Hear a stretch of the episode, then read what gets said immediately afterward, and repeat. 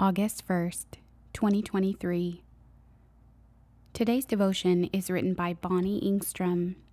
Face to Face. The Lord used to speak to Moses face to face, as one man speaks to another.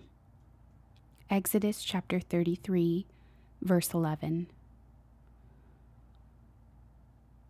If you think wormholes are crazy, wait until you hear about spaghettification, he said before taking another sip of his beer.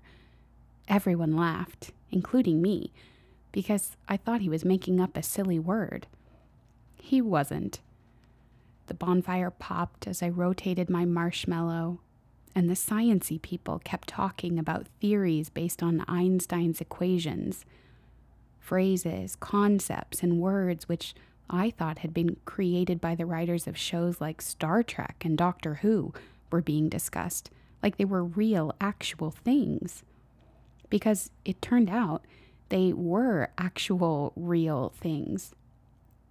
I assembled and ate my s'mores in wide eyed wonder. The more I learned, the more questions I had. It's also how I feel reading today's gospel passage about the end times. Will there be angels? What will the angels look like? Will we be able to see them as they carry some away?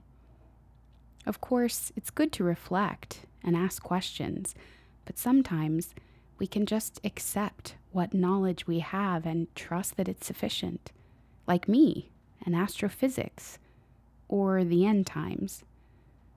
Moses and the disciples were in privileged relationship with God. They met with him face to face, speaking to him directly, asking clarifying questions. That's not how it is for us, but perhaps we are, like the rest of the Israelites, standing in the doorways of our tents. We do not see a column of cloud, but our Jesus in the Eucharist. We cannot hear his voice, but we can listen to the promptings of the Holy Spirit.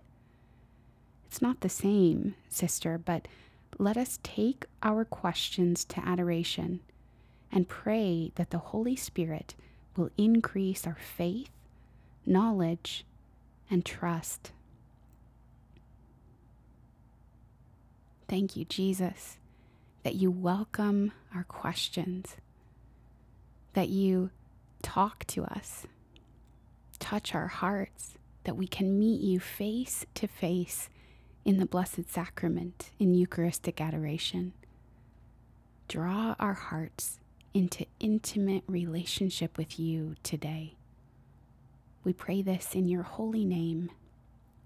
In the name of the Father, and of the Son, and of the Holy Spirit. Amen.